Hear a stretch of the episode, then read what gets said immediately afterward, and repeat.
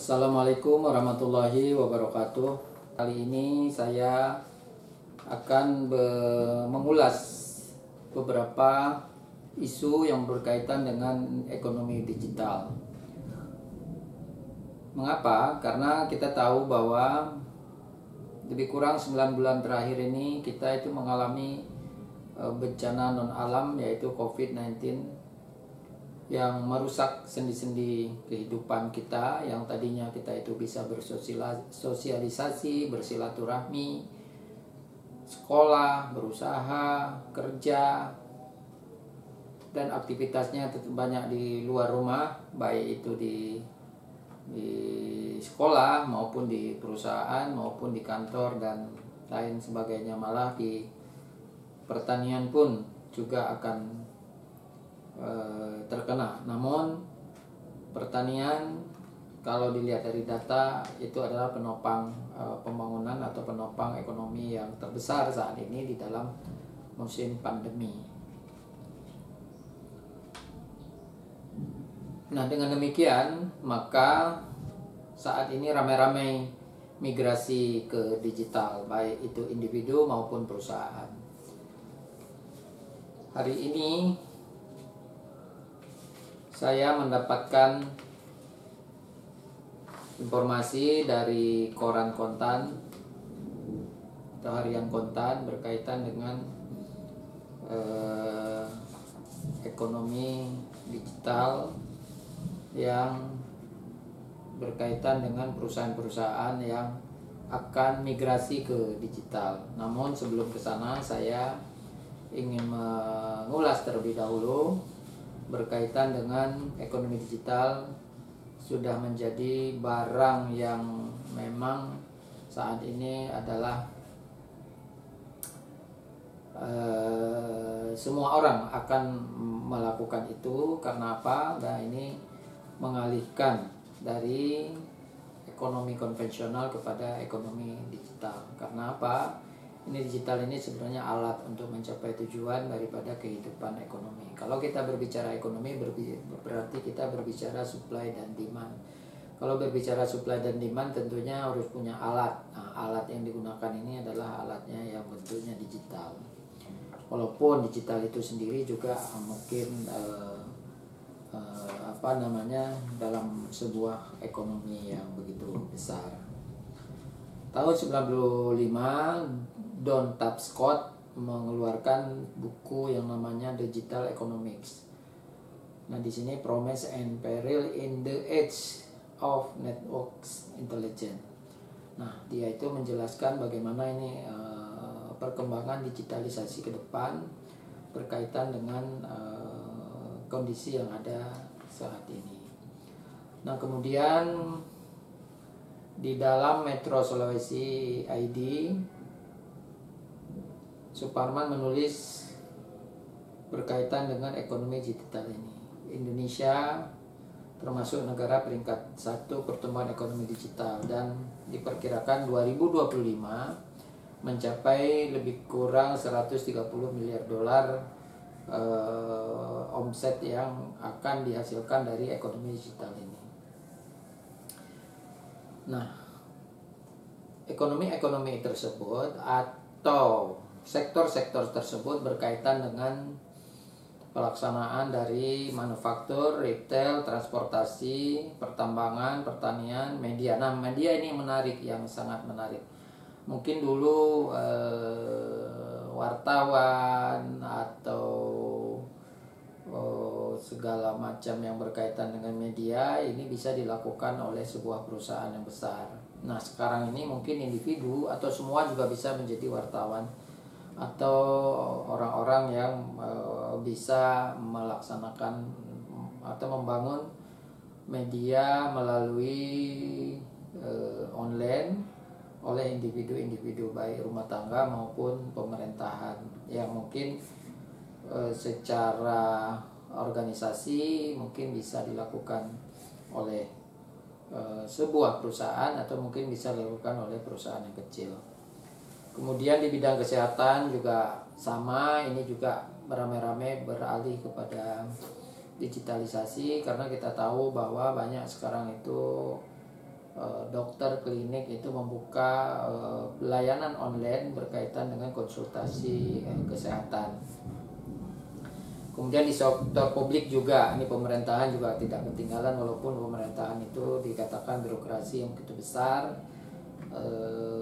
sehingga uh, akan apa namanya lamban di dalam melakukan pelayanan. Nah untuk itu dengan adanya digitalisasi ini bisa mengefisienkan organisasi pemerintahan. Tentunya dengan uh, efisiensi di banyak di banyak sektor baik organisasi maupun sumber daya manusianya. Nah ini juga akan terjadi kemudian kemudian yang lebih radikal lagi mungkin dari sektor keuangan nah ini sektor keuangan perbankan dan segala macam kita tahu bahwa itu sekarang itu perbankan baik setor uang di teller maupun ngambil uang di teller selama selama beberapa dekade yang terakhir itu dilakukan di counter-counter uh, bank. Tapi sekarang ini dengan kemajuan teknologi informasi, setor dan mengambil uang itu dalam jumlah terbatas itu bisa dilakukan di ATM ATM setor dan ngambil Nah ini mungkin kemajuan-kemajuan teknologi digitalisasi yang mungkin harus di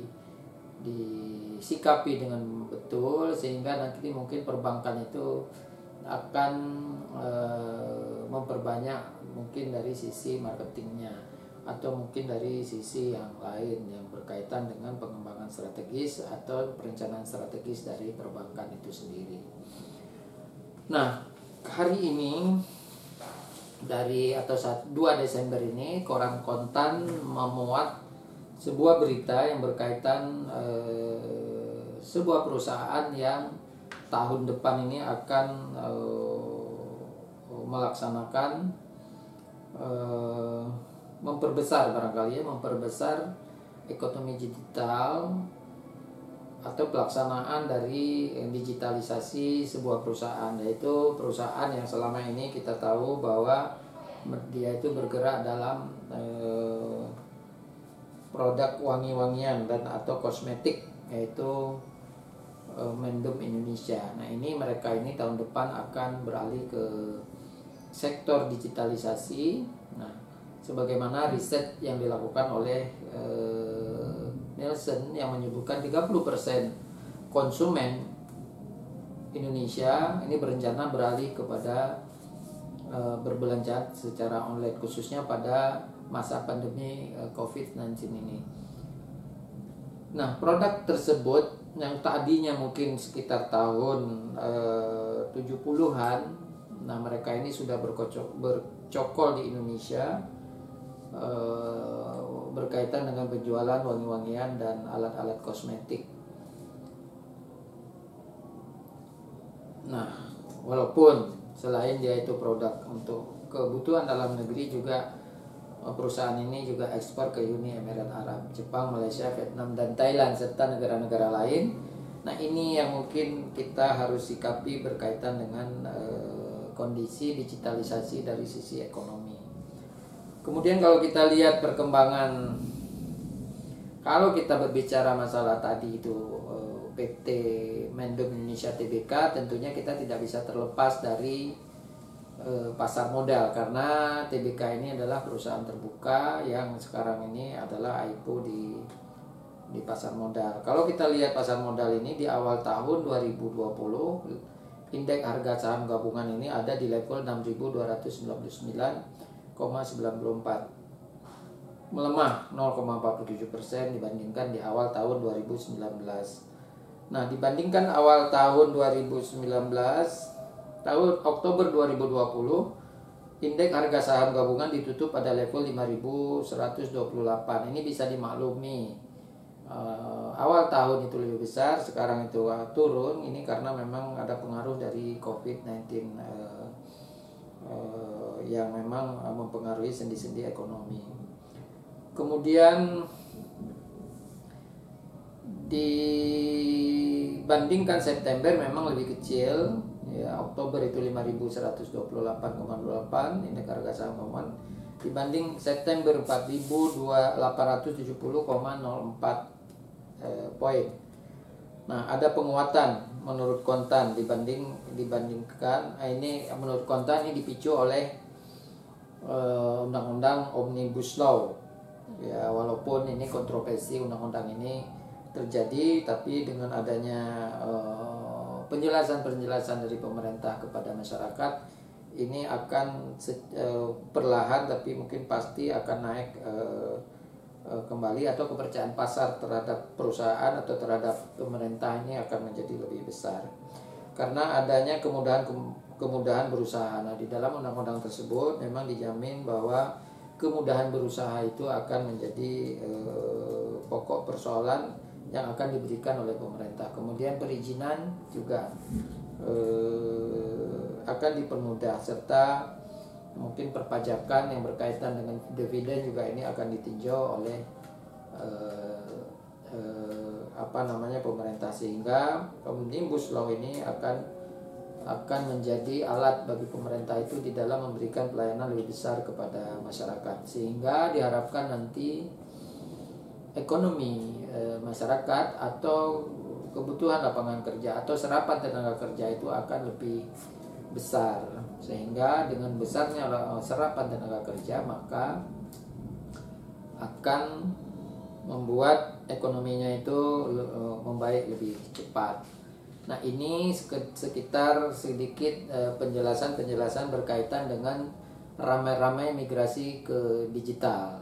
Nah perusahaan sekarang sudah yang inovatif itu sudah mengalihkan tata cara atau alat atau mungkin eh, metode-metode berusaha itu secara digital. Bagaimana dengan individu-individu rumah tangga? Bagaimana dengan karyawan-karyawan yang memang e, membutuhkan tambahan penghasilannya itu? Apakah akan melaksanakan pekerjaan-pekerjaan dari rumah secara digital? Nah, ini tantangan besar bagi seluruh masyarakat, terutama bagi mereka yang ingin mendapatkan penghasilan tambahan ini bisa dilakukan secara digitalisasi baik secara individu maupun oleh lembaga-lembaga atau mungkin perusahaan-perusahaan yang akan e, memasarkan produknya itu secara digitalisasi. Demikian yang dapat e, saya sampaikan, saya informasikan, saya mungkin ulas berkaitan dengan Eh, ramai-ramai migrasi ke digital. Nah, untuk itu bagi masyarakat, bagi individu, karyawan, pengusaha dan segala macam tentunya tidak bisa diabaikan ini masalah eh, digitalisasi. Kalau di dalam perdagangan nanti itu adalah berkaitan dengan e-commerce. Eh, nah, ini tadi contohnya saya sudah menjelaskan berkaitan dengan PT Mendum Indonesia TBK ini sudah melakukan apa perencanaan-perencanaan dengan matang untuk eh, migrasi kepada digitalisasi. Terima kasih. Kita akan terus edukasi masyarakat berkaitan dengan usaha-usaha yang memang untuk memberdayakan ekonomi baik secara konvensional maupun secara digitalisasi. Terima kasih. Assalamualaikum warahmatullahi wabarakatuh.